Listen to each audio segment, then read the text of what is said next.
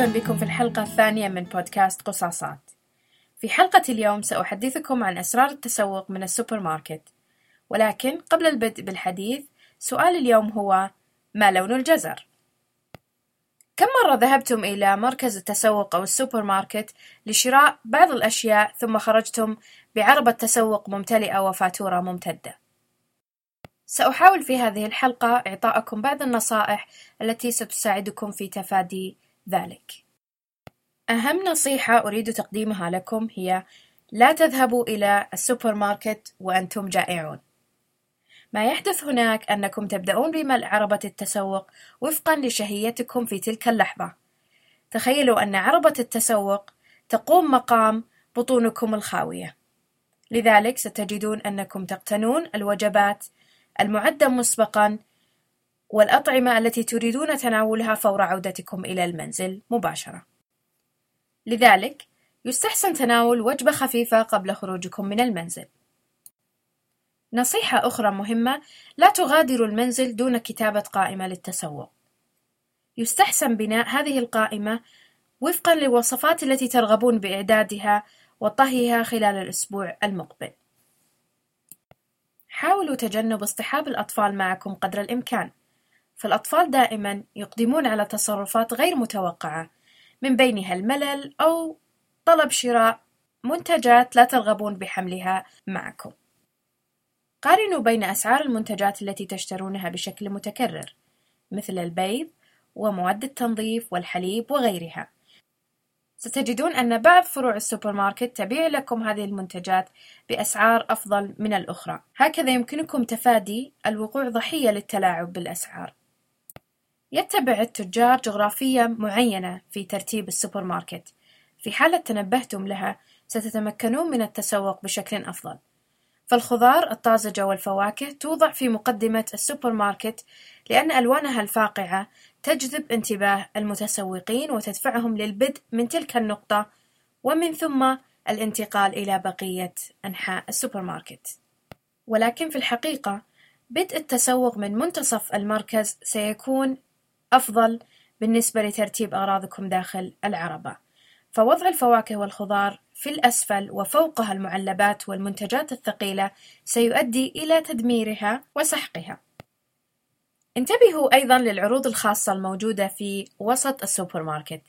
غالبًا المنتجات التي تعرض هناك تكون ذات صلاحية قصيرة، ما إن تشترون منها كميات كبيرة وتعودون إلى المنزل حتى تجدون بأنكم اشتريتم أكثر من حاجتكم وستنتهي صلاحيتها وأنتم لم تستفيدوا منها. لا تفرحوا بالخضار التي ترش برذاذ الماء لأنها أسرع فسادا. وإذا اضطررتم لشراء الخضار من مراكز تسوق تقدم هذه الخدمة، حاولوا أخذ الخضار من الجزء العلوي من الرف وابتعدوا عن العمق حيث الرطوبة وغياب الهواء. حاولوا قدر المستطاع الابتعاد عن شراء اللحوم المفرومة والمعلبة والمطهوة داخل السوبر ماركت. اختاروا اللحوم الطازجة واطلبوا إعدادها بالطريقة التي تفضلونها أمام أعينكم للتحقق من أنها تأتي من حيوان واحد. أقول ذلك بسبب أن اللحوم الجاهزة عادة تأتي من عدة مصادر ويضاف إليها مواد ضارة. هذه المواد والأملاح قد تضيف نكهة مميزة للحوم لكنها ضارة على المدى البعيد. اقضوا وقت أطول في التسوق وابحثوا عن خيارات جديدة ومنتجات قد تناسبكم في المستقبل. ذات مرة كنت أبحث عن نوع معين من الجبن في ثلاجة الألبان، ولكنني لم أجد هذا النوع بالذات، وحاولت البحث عنه بطريقة أخرى. في نهاية الأمر وجدت في قسم بيع الأجبان بالكيلو، وحصلت على سعر أفضل من ذلك الذي أدفعه عادة على العلبة الجاهزة.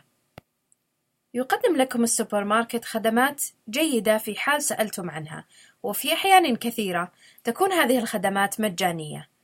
من بين هذه الخدمات مثلا خدمة تقطيع الفواكه والخضار التي توفرها أقسام المنتجات الطازجة، أو خدمة خبز أرغفة خاصة بكم وبحسب ما تطلبونه وتفضلونه في مخبز السوبر ماركت.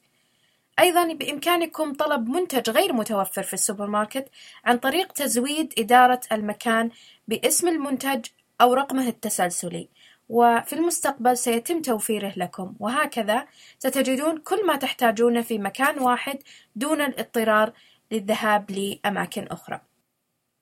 بعد انتهائكم من التسوق تأكدوا من تنظيف أيديكم جيدا. فلا يمكنكم تصور كمية الجراثيم التي تسكن على مقبض عربة التسوق وفي داخلها عربات التسوق لا تنظف أبدا منذ بدء استخدامها وحتى تلفها والتخلص منها تأكدوا أيضا من غسل الفواكه والخضار والمنتجات الطازجة التي كنتم تحملونها في أكياس غير محكمة وتلامس سطح العربة.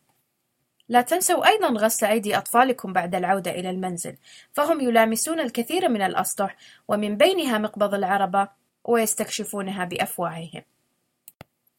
قبل تسجيل الحلقة شاهدت وثائقي من إنتاج بي بي سي عن أسرار السوبر ماركت هذا الوثائقي يلقي الضوء على ثلاثة جوانب أولها أسرة مكونة من أربعة أفراد أب وأم وطفلين والجانب الثاني أحد الخبراء الذين لم تنطلي عليهم حيل التسوق المعتادة والثالث يظهر أحد مدراء مراكز التسوق الضخمة في بريطانيا بعد الانتهاء من مشاهدة هذا الوثائقي ستكتشفون أن تجربة التسوق في السوبر ماركت في بريطانيا لا تختلف عنها في أي مكان من أنحاء العالم.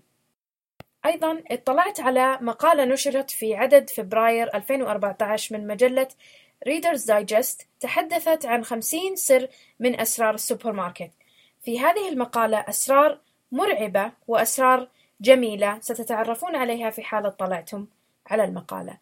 سوف أقوم بإدراج روابط لهذا الوثائقي ولمقالة المجلة في التعليقات الخاصة بالحلقة الموجودة في مدونتي. لقد فكرت بمشاركتكم الكثير من النصائح المفيدة التي وصلت إليها عن طريق التجربة أو الاطلاع، لكن وقتكم الثمين لا يسمح بذلك. لذلك سأكتفي بهذا القدر وأتمنى منكم الاطلاع على الروابط التي سأدرجها في تعليقات الحلقة، كما أتمنى منكم إضافة ما لديكم من تجارب ونصائح وجدتوها مفيدة خلال التسوق في السوبر ماركت. والآن إلى إجابة السؤال الذي طرحته في بداية الحلقة: ما لون الجزر؟ وأعدكم بأن هذه هي المرة الأخيرة التي سأطرح عليكم سؤالًا يختص بألوان الخضروات والفواكه. لقد عرف الجزر للمرة الأولى في أفغانستان حوالي ثلاث آلاف قبل الميلاد. كانت ثمار الجزر تنمو باللون البنفسجي في قشرتها وقلبها أصفر. زرع الجزر في بلاد الرومان واليونان واستخدم لأغراض طبية أما العرب فقد نشروه في آسيا وأفريقيا وجزيرة العرب وامتدت ثماره بألوان مختلفة. من بينها البنفسجي الأبيض الأصفر والأحمر والأخضر والأسود. أول ظهور للجزر البرتقالي كما نعرفه اليوم كان في هولندا في القرن السادس عشر الميلادي. تمت زراعته وتهجينه لينمو باللون الملكي آنذاك. وبحلول القرن السابع عشر تحدرت أنواع متعددة من الجزر البرتقالي الذي نعرفه اليوم من تلك الثمرة. هذا كل ما لدي لهذا الأسبوع. في الأسبوع المقبل سأحدثكم عن الإشارات التي تعرفون من خلالها أن وظيفتكم الحالية لم تعد مناسبة. كما أود إخباركم بأنني أضفت البودكاست على كل من SoundCloud و iTunes بإمكانكم متابعتي من هناك والاشتراك لمتابعة الحلقات في المستقبل. شكرا لاستماعكم وإلى اللقاء.